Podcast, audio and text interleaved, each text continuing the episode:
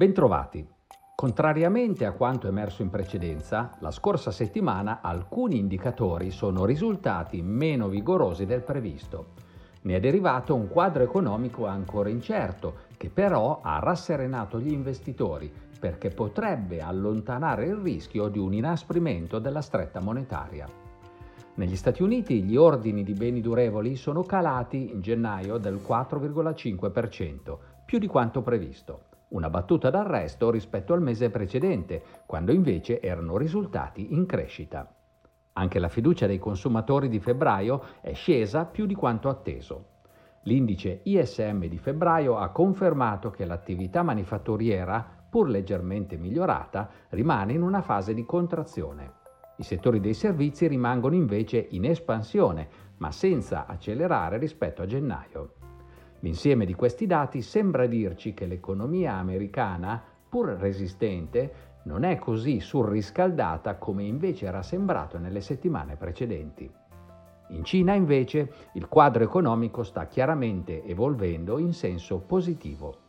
Sia gli indici PMI ufficiali che quelli che vengono da fonti non governative hanno mostrato un'evidente accelerazione dell'attività manifatturiera nel mese di febbraio, come non si vedeva da anni. In area euro intanto l'inflazione è scesa anche in febbraio, assestandosi all'8,5% rispetto all'8,6% di gennaio, grazie soprattutto al calo del costo dell'energia. Tuttavia, come era già avvenuto negli Stati Uniti, il dato ha lasciato qualche perplessità. L'indice dei prezzi al consumo ha infatti rallentato meno di quanto previsto e la sua componente cosiddetta core, che esclude i beni i cui prezzi sono più volatili, è addirittura salita rispetto al mese precedente. Dopo tre settimane di calo, quella appena conclusa ha visto un significativo rimbalzo per i mercati azionari. I mercati obbligazionari invece sono rimasti sotto pressione. L'indice Standard Poor's 500 ha chiuso a più 1,9%, il Nasdaq a più 2,6%, l'Eurostox 50 a più 2,8%, il Nikkei a più 1,7%. Il nostro FTSE MIB ha segnato un ottimo più 3,1%. Molto bene gli indici cinesi, con l'Hang Seng China a più 3,5%. I rendimenti decennali dei titoli di Stato sono saliti di 16 punti base in Germania, mentre negli Stati Uniti hanno chiuso la settimana sostanzialmente invariati. Il dollaro è sceso dello 0,8% rispetto all'euro.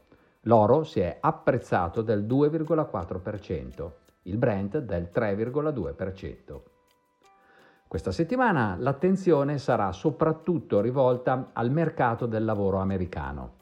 L'andamento dell'occupazione e dei salari nel mese di febbraio avrà infatti un peso determinante nelle prossime decisioni della Fed. Potremo poi monitorare gli ordinativi all'industria nel mese di gennaio, sia negli Stati Uniti che in Germania. In Cina vedremo la variazione dei prezzi al consumo, di quelli alla produzione e potremo anche valutare l'andamento delle esportazioni e delle importazioni, tutto per il mese di febbraio. Vedremo infine le decisioni della Banca del Giappone sui tassi di riferimento. Recessione o crescita eccessiva? Inflazione in calo, sì, ma quanto velocemente? E le banche centrali quanto a lungo manterranno la stretta monetaria? Nelle ultime settimane il quadro complessivo, invece di chiarirsi, è diventato ancora più confuso e tutto lascia pensare che tale rimarrà nell'immediato futuro. Non è quindi il momento di assumere maggiori rischi, ma di mantenere portafogli equilibrati che abbiano spazio per incrementare le posizioni quando lo scenario si sarà stabilizzato. Alla prossima!